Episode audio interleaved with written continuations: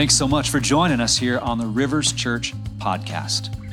We see a church full of passionate people who reach the unchurched with the gospel of Jesus. Our heart is to equip people to love, live, and lead in God's kingdom. We hope you enjoyed today's message and pray that it encourages you to be all that God has destined you to be. If you need anything, please feel free to reach out to us and check us out on our website at riverschurch.co. That's riverschurch.co.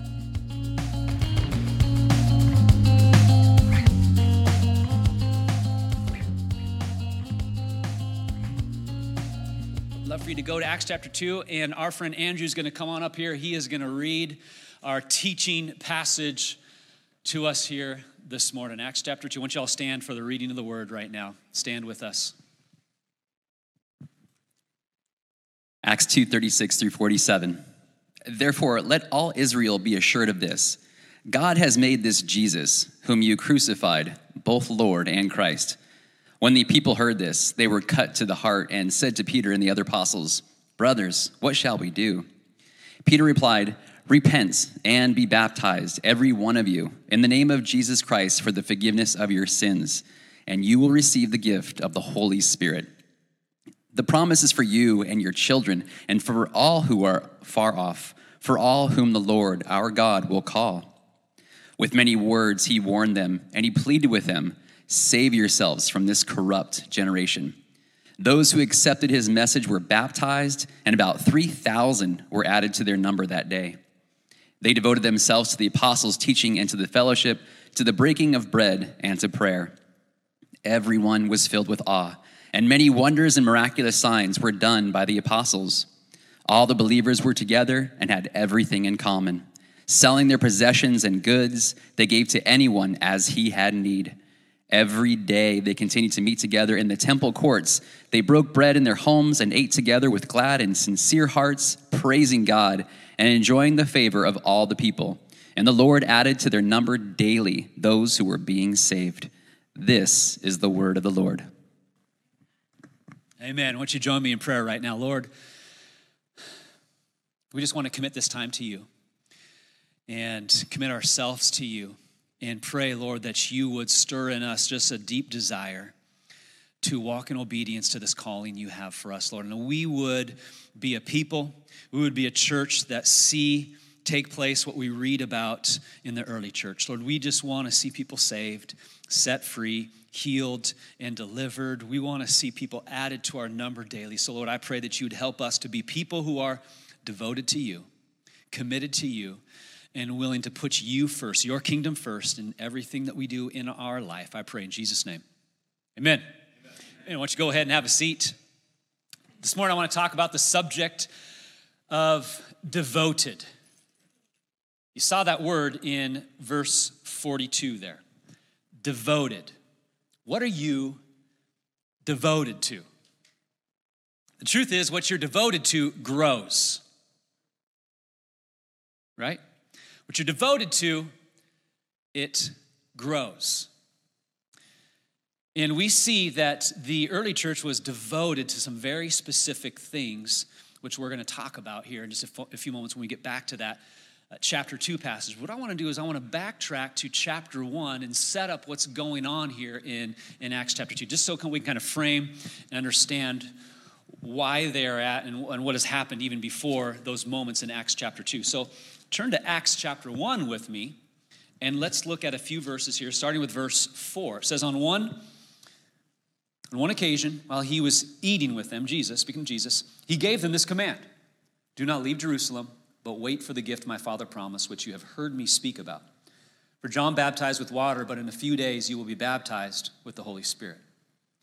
So when they met together, they asked him, Lord, are you at this time going to restore the kingdom to Israel? Interesting question. If I can just pause right there. It's an interesting question that they're asking. And why would they ask Jesus that question? Truth is, is because that's what they heard Jesus talk a lot about. Remember last week, if you're here last week, if you heard the message last week, Jesus' number one topic in all of his preaching and teaching was the kingdom.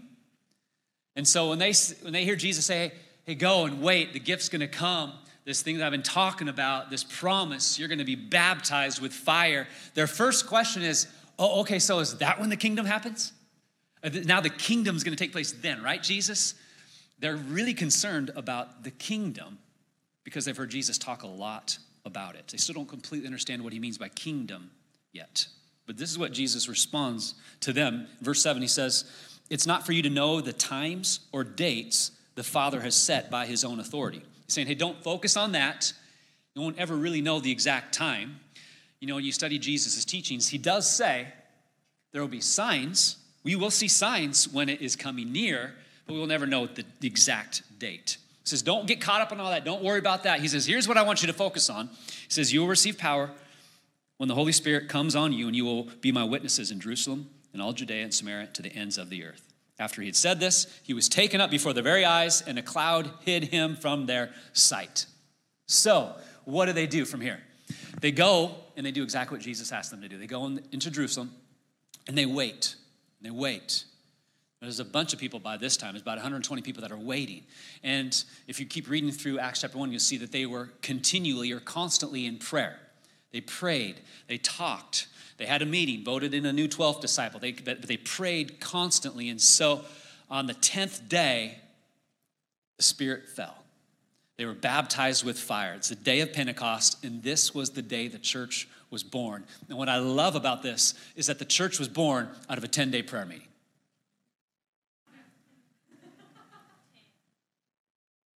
So, what do they do next? They got 3,000 people that are now believing. Now, if, we want to you know, add the numbers up, 3,120 people to be exact that are now in the church. Can you imagine baptizing 3,000 people, by the way? That would be a pretty cool baptism service to be a part of, right? That would take, it would take a little while too. Logistically, how on earth would we do that?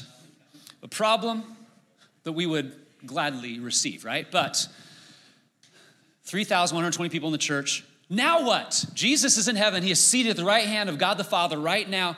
And he, scripture tells us he is interceding for us. He's interceding and praying for you right now because he loves you, cares about you, wants to be in relationship with you, and he wants to help you and be with you. So he's praying for you, but he's up in heaven. So the first century church here now is for the first time they're trying to figure out okay, what does it mean to be a follower of Jesus now? He's gone. It's on us. All these people are following Jesus now now what? What I love about the book of Acts, it's, it's them figuring out what's next. It's just the whole journey of the next, the first days, the first months of the church, the first decades of the church, all through the book of Acts. I love it. They're just figuring out what does it mean to be the people of God, these followers of Jesus? What does it mean to be the church? And can we just be honest? We're still on that journey, that process, right? What does it mean for us to be the church. But we want to continue to lean in Scripture and see what we can learn from this and what we can emulate from them because there's amazing things we can learn from the first days of the church that we want to model ourselves. These were people that were devoted and dedicated. But they were figuring out, especially in this moment here, all these people are saved, now what? When someone commits their life to Jesus, what do you encourage them to do next? What's, what's the message you would give them. Okay, now here's what it means to be a follower of Jesus. Make sure that you go to church as much as you can when you're able to. And then, man, just proud of you. Good job. Let me know if you need anything. God bless you. What what would you say to them? And I think we have this tendency to kind of maybe celebrate and then kind of water down what's next. But would it be too much for us to be honest and say, hey, your life belongs to Jesus now? He paid his life for your life. Devote yourself fully and completely to him. And whatever he asks you to do, do it. Walk in obedience to Jesus. He's your king, he's your Lord. That's the message of Jesus, friends. There's a guy by the name of Douglas Hyde who was the editor of the Daily Worker back in the 1940s. The Daily Worker was the British Communist Party uh, uh, newspaper. And so here's one of the leaders of the Communist Party movement in the United Kingdom. He believed communism could literally save the world, and then he found Jesus. And so when he met Jesus, he's like, Jesus is the Savior. And he actually walked away from the Communist Party and he entered into the church, got involved in the church. And so this is post World War II church in, in the UK. And what he saw in the church really caused him to be a little disillusioned. He saw there's a bunch of people that felt like they were overpowered and overwhelmed by this secular society that was taking over. They didn't they didn't have hardly any influence. There wasn't anything happening. The leaders were not calling the people to commitment. Yet he had just walked out of this communist party that said everyone who wants to be part of this party has to radically commit your life to this. And he's like, Church, you have the truth. And you're not even committed to it. I just came out of this communist. They, they believe what they're doing matters so much so that they are fully devoted to their cause. We have Jesus. And he was really disillusioned by this. And in his words, this is what he says He says, Since so little is asked of Christians by their leaders, and so much is asked of communists by theirs, Christians have small cause for complaint if they seem to make little impact upon the larger community of which they are a part. And he thought the church could actually learn some things from the Communist Party, some things that he had learned on how do we actually train people. How do we disciple people? One of their main techniques was these study groups. They were small groups of people, and uh, they would get together to share information, not just to learn knowledge, but to put it into practice immediately. So they came ready to learn how to be changed so they could go out and see other people change with what they were what they were learning. They wanted to bring renewal and change to people and ultimately society. So their goal was to build dedicated leaders who would participate in the mission of the party. That was the goal. And so here were some of their methods that they had. These are methods of the of training from the communist party back then. Number one they would they, they looked for those willing to be trained. People who were willing to go on this process of, of, of being trained and learning this. They didn't beg people. They actually even prepared for people to be unreliable and uncommitted and just walk away. And they just knew that's going to be part of it. Number two, they look for those who were willing to be changed. Willing, that's a typo there. Willing to be changed. So these study sessions, when they got together, was not just about information, it was really about transformation. They wanted life change to happen because of this. And ultimately, they wanted, again, like I said, to change society for this higher purpose, this higher calling that they were committed to. Number three, up front, they would do this. Up front, they asked for commitment, sacrifice, and a willingness to embrace unpopularity. From the very beginning, they were looking for a committed core who understood the cost from the get go. Number four, Students didn't come to be spoon fed, but to become teachers themselves. So they understood the best way for us to learn is to actually teach other people what we're learning. So what they did is they immediately turned passive students into active teachers. Immediately. And then lastly, one of the methods they would use is students would be expected each week to put into practice what they were learning. These study groups were not around about throwing out opinions about what they were learning. Well, I think it means this. Well, I think it means this. It was all about how can we obey these teachings. Each group began with this question How did we put into practice what we learned last week? And then that group time would end with this question How are we going to put into practice this week what we just learned? Accountability was a big part of their culture. So Douglas Hyde brought that into the church because he's like, man, I, have seen people trained and developed within this. The church could learn from this. I think we could learn a little something from the Communist Party of the United Kingdom way back in the 1940s. And here's the reason why it's actually biblical. When you look at what they did, it, it, it kind of lines up with what Jesus told us to do. It's very, very biblical. And when you see what took place in the early church in those first days and months and years, you see some very similar things taking place. So let's go back to Acts 2 and look at just one verse. Look at verse 42. It's a very, very important and key verse in the book of Acts and in the New Testament. It's why we have 242 on the wall over here, by the way. It's from this verse right here. They devoted themselves to the apostles' teaching and to the fellowship, to the breaking of bread, and to prayer. The key word there is devoted. They were devoted. Remember, what we're devoted to grows. And so, what were they devoted to? They were devoted to these four things. Number one, they were devoted to the apostles' teaching, which kind of lends us to this question, right? What did the apostles teach? What do they teach? As a pastor, as someone who teaches, I think it's a good question for me to ask what did they teach? Because it's not all about, oh, so when I teach, people need to listen. It's really, I got to wrestle with, man, they were really devoted to this teaching, and I wonder what the apostles really dove into in their teachings. What was it? What's the number one thing they heard about from Jesus? The kingdom. Their whole message would have centered around, hey, Jesus, talk about the kingdom. Let's, we're going to talk about the kingdom. And a lot of scholars believe they would have really centered around the Sermon on the Mount, greatest sermon ever delivered. Matthew chapter 5, 6, and 7 records the Sermon on the Mount. In it, Jesus talks a lot about kingdom and what it means to be a kingdom follower of his, what it means to be to put kingdom first. In fact, that's where we get the, the word seek first his kingdom. Matthew 6, 33, right smack dab in the middle of the Sermon on the Mount. This would have been at the core of what the apostles would have been teaching this first century church. This is about the kingdom, guys. We're called to bring the kingdom. Jesus brought the kingdom. Now the kingdom lives inside of us. Now we're going to bring the kingdom. It's all about kingdom. This is why we, we preach a kingdom gospel here at Rivers Church. Because we know this the gospel that we preach and teach here determines the disciples that we make.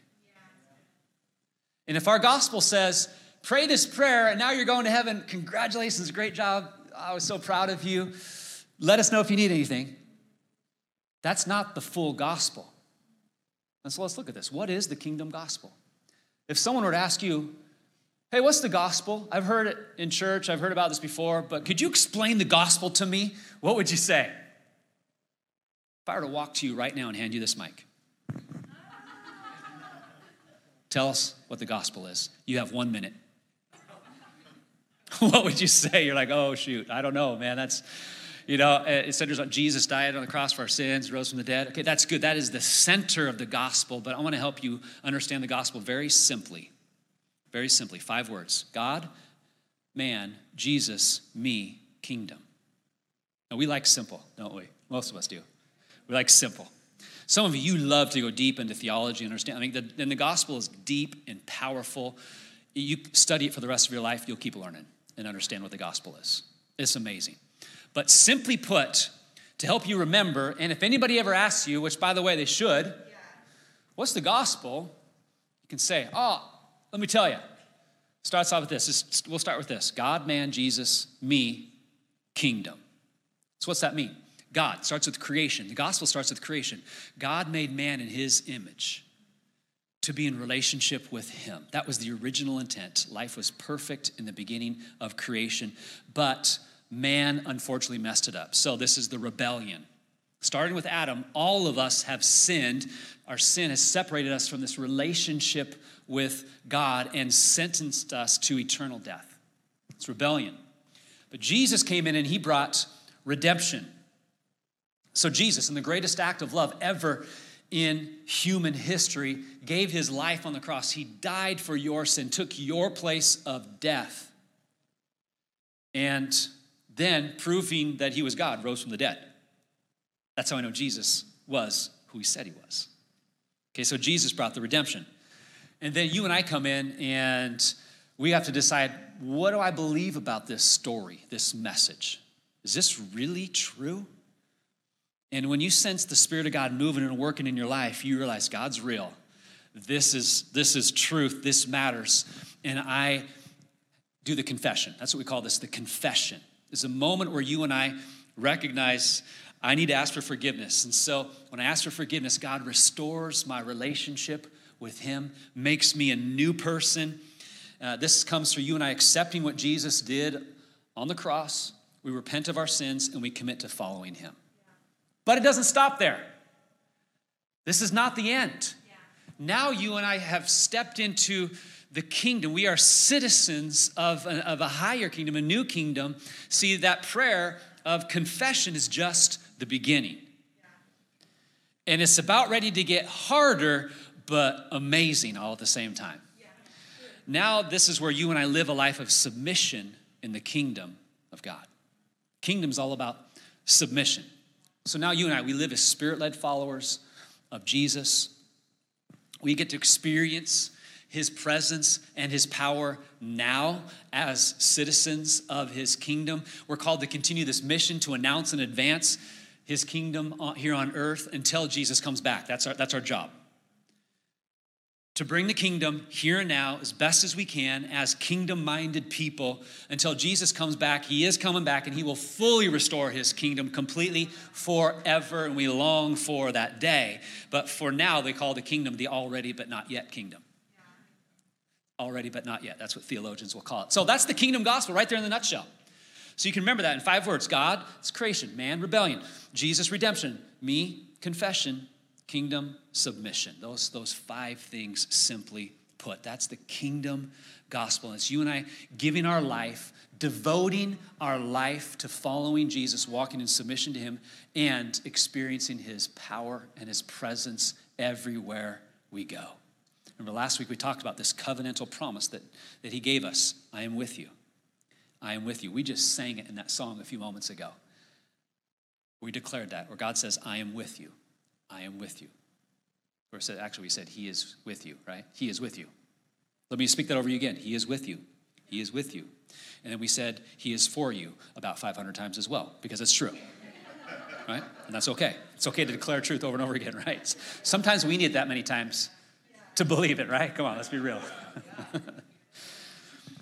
so they were committed or, or devoted to the apostles' teaching. They were devoted to fellowship.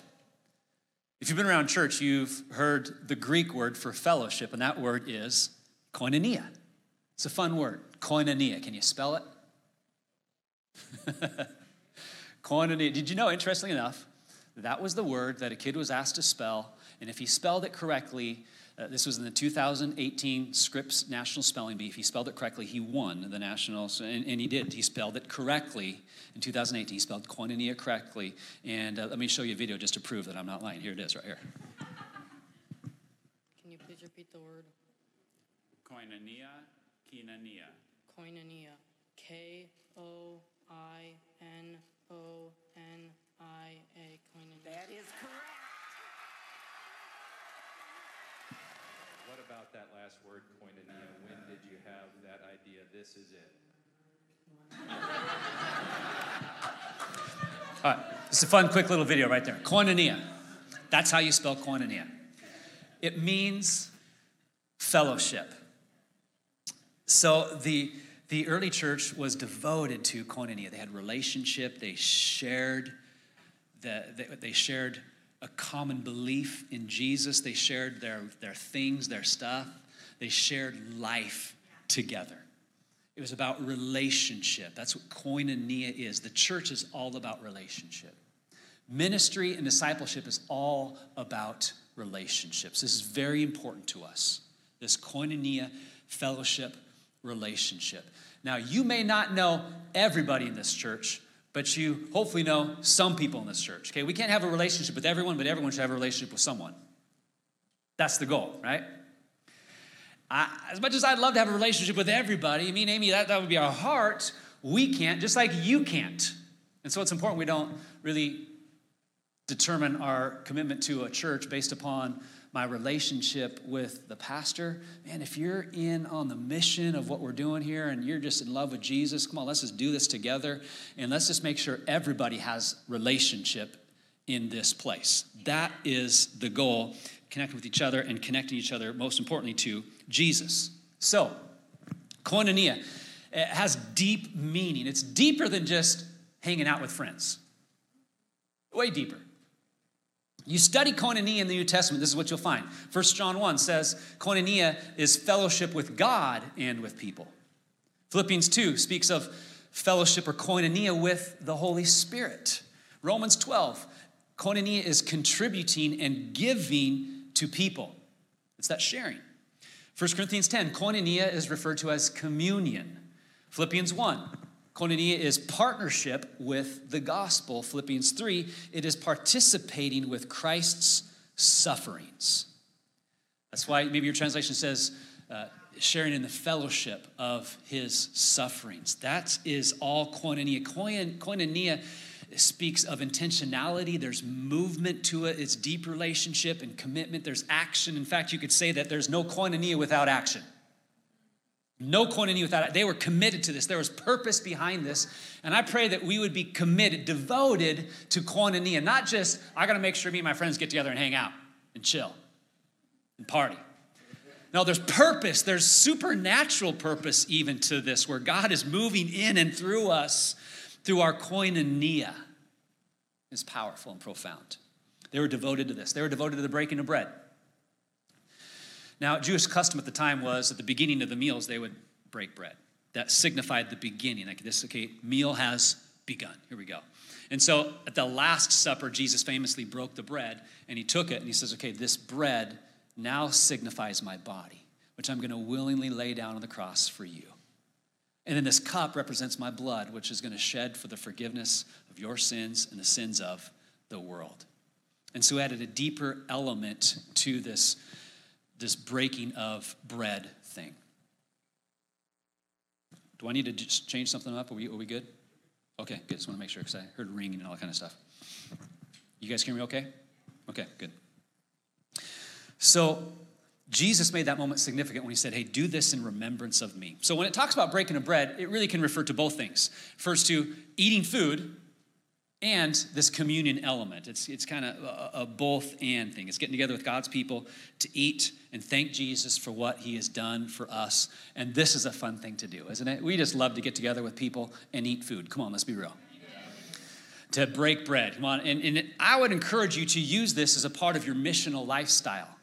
You want to get to know some neighbors that live across the street from you? Invite them over for some breaking of the, of the barbecue or breaking of the spaghetti, whatever you want to break, and hang out. Because it's amazing how when you just can get to know people and you sit down and you just eat with them. It's a tough season we're in because we're still deep in the midst of COVID, so there's it's kind of challenging to do. So like, hey, do you want to do you want to break bread over the Zoom together and just kind of watch each other eat? I don't know. You know, we could do that maybe. That's okay. God can use even that. I've learned. But I'd encourage you, just that's it's a good way to connect with people, to open doors relationally, and to see people come to Jesus. It's eating food with people, which is a fun thing to do. And then they are devoted to, lastly, prayer. Devoted to prayer. We're in the middle of a 21 day prayer and fast right now, which many of you are part of.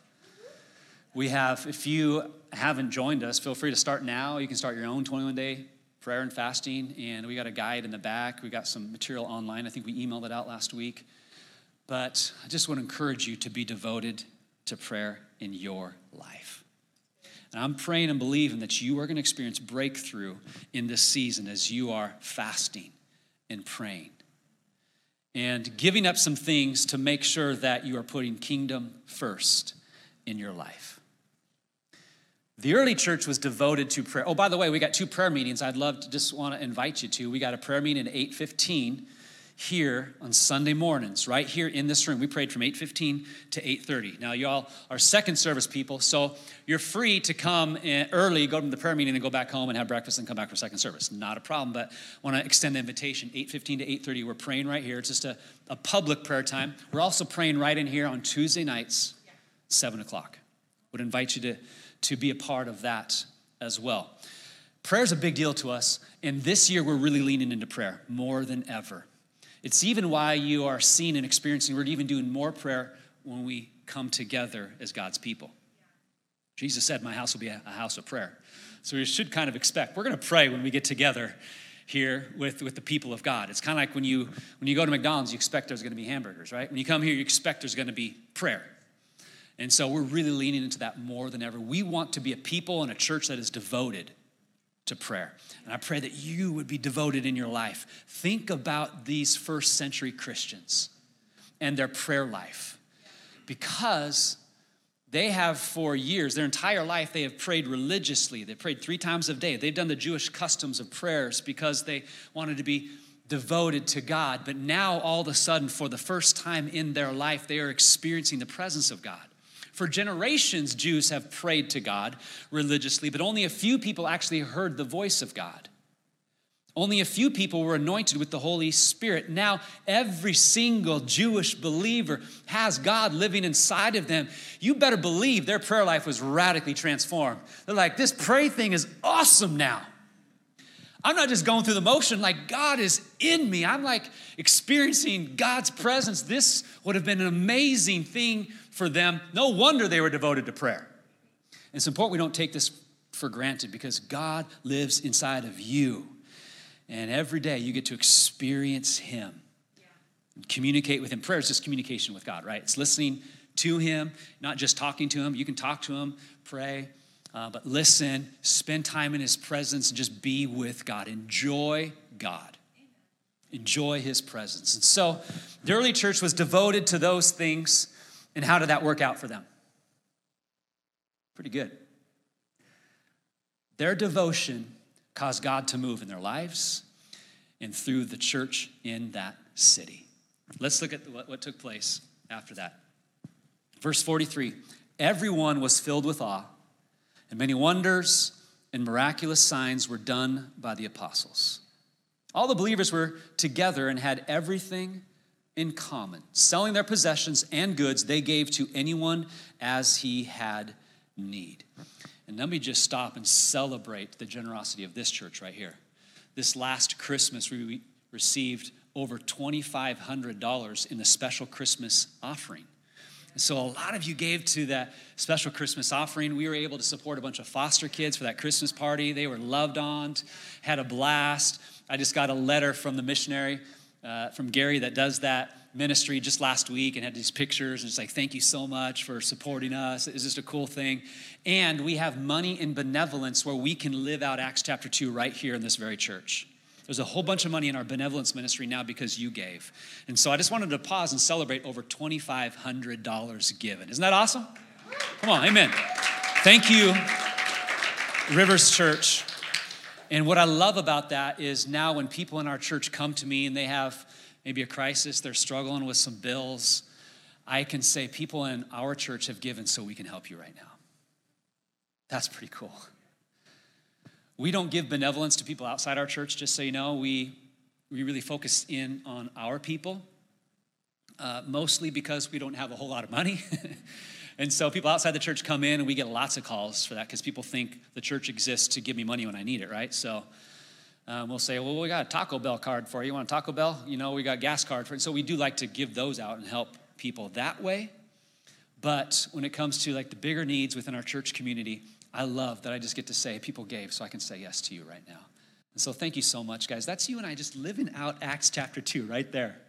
And you may never know exactly who you've blessed by giving to that, but you are a blessing to people and to families because of your generosity. So thank you for that. Verse 46, it says, Every day, they continue to meet together in the temple courts. Starting today, we are going to live out verse 45. We're going to have church every single day, and I expect you to be here in this room every single night, every day for this year, 2021. You with me? On this? You're like, well, wait a second. We don't take everything literal in here, right? Right? But this is what they did. They met every day publicly, and then they also if you keep reading, it says they broke bread in their homes and ate together with glad and sincere hearts, praising God and enjoying the favor of all the people. And the Lord added to their number daily those who were being saved. I was just joking on the everyday thing, by the way, just in case you're wondering still. But I love just this, this insight, this picture that we get to the first days of the church Jesus is gone. They're like living out this now. Now, what do we do? And they're like, the Spirit's leading, moving. They become devoted to four very important things. God continues to move. They just keep meeting together. They're eating together, hanging out, having fun, and God's favor is on them, and they're enjoying that favor, and God adds to the church. And I pray we would see that take place in our church as well. But it all starts with this Are we willing to really be devoted? Because we like the idea of God moving and doing things, but Uh, if it costs me something, if it's inconvenient, if it's uncomfortable, then I don't know. That's, that's asking a lot, God. But if we really want to see God move in our life, in our families, in our city, then it's going to take you and I being devoted. What you devote to grows. I love what this pastor says. Pastor Adrian Rogers, he says, Discipline says I need to, duty says I ought to, but devotion says I want to. Love that. Have you ever thought about why we call our daily time with the Lord devotions? Devotions speak to I do this daily, it helps me grow so that I can really be devoted. That's my goal of devotions is to be devoted to God more and more and more and more. And I pray that your devotions create that. I pray that they're not just you know, going through the motions, that they're not just feeling like this, this doesn't really matter. I pray that they're fresh and new. And if they aren't, just change up what you're doing with your devotions. Uh, devotions can be anything, by the way. Just setting aside a time to be with God, enjoy His presence, maybe turn on some worship music, just begin to worship. Open up scripture, just begin to read. You don't have to read a lot. You could read a lot, you could read through an entire book, and then say, God, speak to me. What are you teaching me? You could read one sentence and meditate on that and just sit there and just meditate on that and just think about it and pray through it and then just pray and listen to God. I mean, you can do whatever you want in devotions. The goal is that you just grow, learn, enjoy God's presence, let Him speak to you, and just move you forward and, and really help you, empower you to live that day fully devoted for Him. That's the goal. Devotions are hopefully helping us to, to be devoted people. So, what are you devoted to? Because what you're devoted to it grows. So, historians of the early church estimate that by the end of that first century, at the year 100, there was about 25,000 Christians around the region of that place. With all the church plants from Paul and other people as the gospel continued to spread around the Roman Empire, essentially. 25,000 Christians. But something significant happened over the next two centuries, and it multiplied to 20 million Christians by the year 310. It went from 25,000 and in two centuries, 20 million. And this is before, by the way, Constantine made it the official religion of the Roman Empire. So this is all while it is illegal to be a Christian. They are getting persecuted, killed, burned to death, thrown in these coliseums as part of Roman sport to get eaten by lions and animals. They were having church in catacombs underground. It was an illegal, persecuted religion, yet it grew, it grew by the millions because they were still living these things out. Isn't that amazing to think about? This tiny movement of Christianity started with 11 and became the most significant religious force in the Roman Empire in just two centuries. So much so that it eventually became the official religion of the Roman Empire. And that was good because it helped the gospel go worldwide, but it was bad because then it became institutionalized. We gotta be careful we don't become too institutionalized as a church. It's similar to what happened in China back in the 50s, 60s, and 70s. I don't know if you've heard the story of the underground church in China, but it's, it's fascinating. So, back in early 50s, Mao Zedong began to purge, uh, to purge China of all Christians. He sent out all the missionaries, kicked them out, all the ministers, they were all kicked out. So, he took over all the church property. He began a systematic persecution of the Christians. And what he did is he killed almost all of the senior leadership. And then he either killed or imprisoned the second and third level leadership within the he banned all public church meetings and he threatened Christians with death or torture if they were caught meeting together. It was widespread torture that is considered to be one of the, the cruelest persecutions in Christian history. So, Mao Zedong's goal was basically just to obliterate, obliterate Christianity and all religion out of his country. So he was doing this for 30 years. On the outside, we're, we're, we're just praying, God, hopefully you're doing a work in there. But for 30 years, we had no idea what was going on with the church in China. And then 30 years later, in the early 80s, the bamboo curtain was lifted. Missionaries and Christians were allowed to finally come back in. And they expected to find this small remnant of churches, just maybe a few broken churches, a few followers of Jesus after 30 years. Because after all, we haven't been there helping them out, right? In the early 50s, there was an estimated 2 million Christians. And so when everything closed, when the bamboo curtain closed, 2 million Christians were left in China. When it opened in the early 1980s, they found more than 60 million Christians. And what took place in three decades was a move of the Spirit as Christians made disciples, who made disciples, who made disciples. In the midst of intense persecution, losing their lives, their loved ones losing lives, the church continued to grow underground by the millions.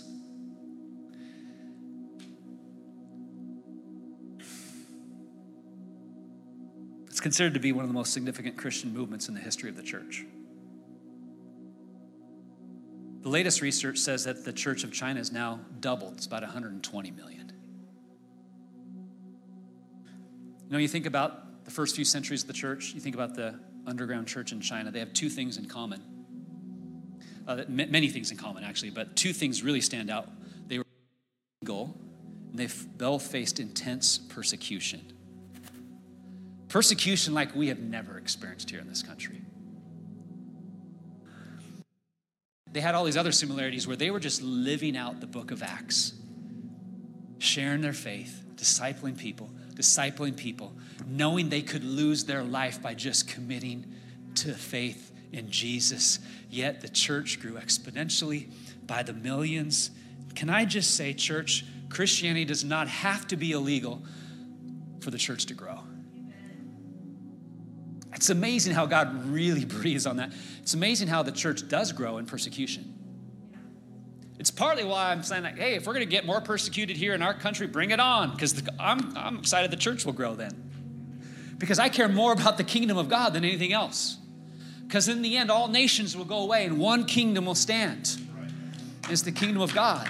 And I pray that you and I would be passionate about His kingdom first, above everything else. And that we would be people who would say, I want to be devoted, devoted like those Christians in the first century church. I want to be devoted like those Christians in, in China. I, I pray that we would see a movement in our city that impacts people all around. But if we're honest, it may require a little bit more devotion than what we already have for some of us. If we really want to see it because how we've been doing church hasn't brought about renewal and revival in our city like we long to see. So maybe we need to change a little bit how we're living and how we're doing church. Maybe put more accurately, how we are being the church. Because it's you and I just living this thing out. Life on life, reaching people, disciples of Jesus, who make disciples of Jesus, who make disciples of Jesus, who make disciples of Jesus. This is why we really want to lean into these go groups here. Man, this could be the beginning of, of seeing hundreds, thousands of people coming to faith in Jesus, but it just starts with one simple, small decision on you and I's part. Just I'm just going to start here and do this with them, and then God help us from there. But it just starts with one decision, one step. A lack of devotion is not going to bring about the renewal and revival we long to see. Business as usual is not going to bring about the renewal and revival we long to see. In fact, I want no part of business as usual in the church. This is why we're leaning more into prayer in this season, guys. Prayer, devoted to prayer. You and I just accumulating knowledge about Scripture is not going to bring about revival. We got to put it into practice. We got to live this thing out. And some of us need to allow God to interrupt our cruise control, to interrupt our autopilot, if we want to call it that, and cause us to become more kingdom minded, kingdom first, and really be devoted. And I'm praying that you and I would hit our knees in devotion and cry out to God. God, move in my heart, move in my life, move in my home and my family. Do something new. Jesus, I'm willing, I'm ready, here I am. I don't even know what this all means, but I'm going to put you first. I'm going to go after you first above everything else. Stand your feet, guys. We're going to pray. We're going to worship.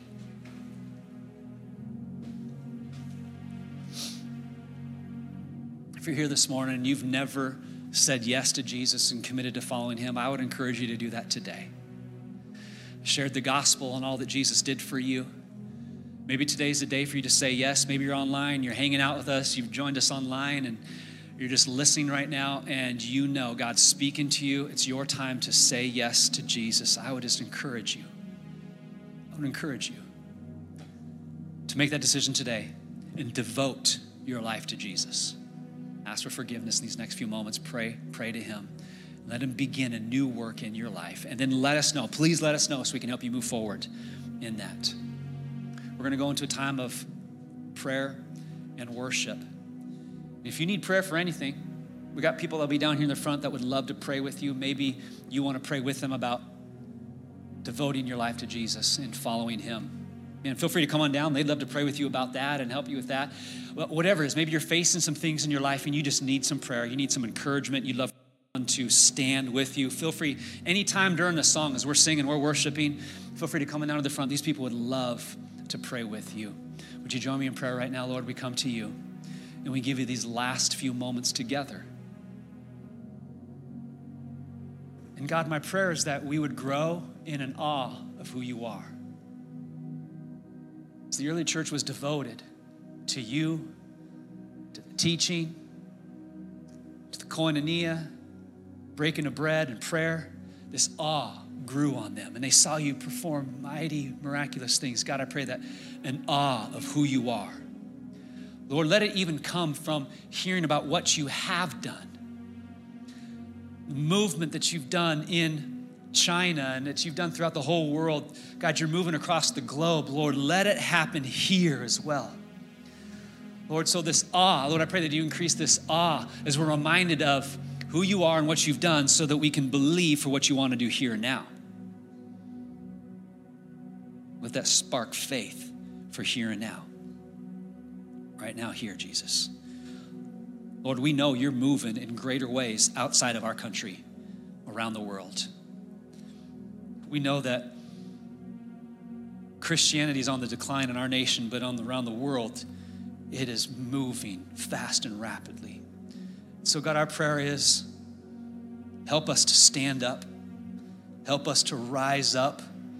God, our prayer is why not us? Why not here? Why not now?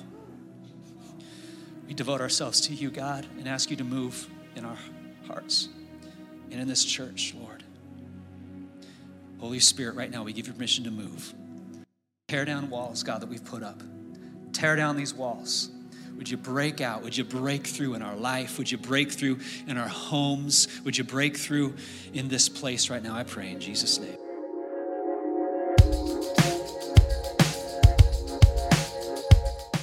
Thanks again for listening to this message at Rivers Church. We'd love to have you subscribe to this podcast if you haven't already. To learn more about what's going on in the life of our church community, check us out at riverschurch.co. I pray that this week you would walk in the power and the presence of God. Thanks for joining us.